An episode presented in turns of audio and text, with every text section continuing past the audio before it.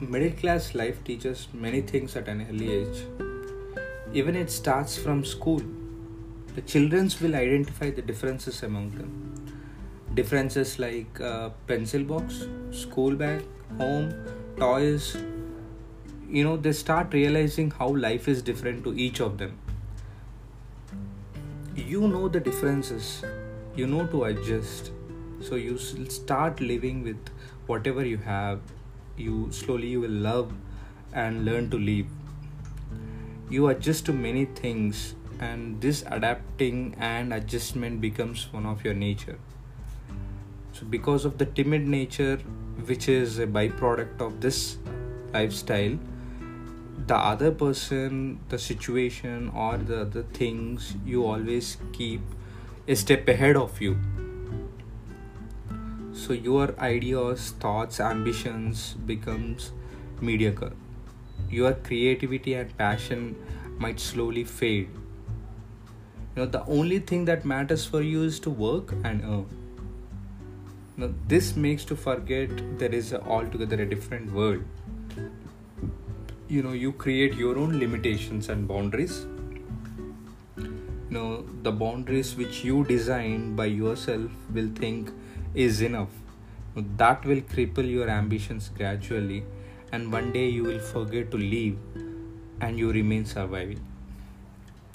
You know, the statements like, we can't do this, uh, you know, this is not our cup of tea, our lives are not suitable, or we can't stay, you know, we can't reach there.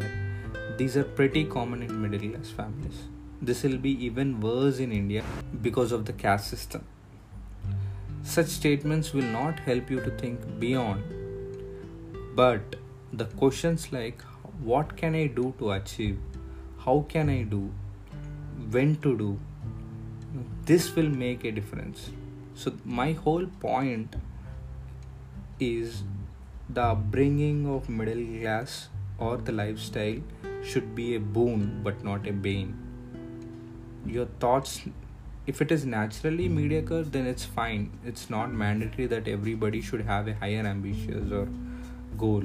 They can lead a normal life. But deep inside if you have a high ambition or a bigger task to do and you are blaming your upbringing or a middle class family as a reason for not achieving that then it's not acceptable.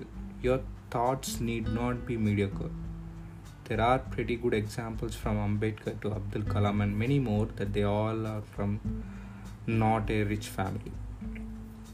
You know, your thought should be high, uh, like Abdul Kalam sir said. Always dream big. You have you should have a high thought and achieve something out of the box which will remain forever, or gain a name which stays even after your death being middle class one should be mentally strong. You know in being in middle class you know there are failures. You know to get up and run the race again. You know to ignore the other comments and keep moving. Don't die keeping these thoughts in your mind. So just let it out. Let your struggle now to shine later, suffer now to smile later, endure now to ensure happiness.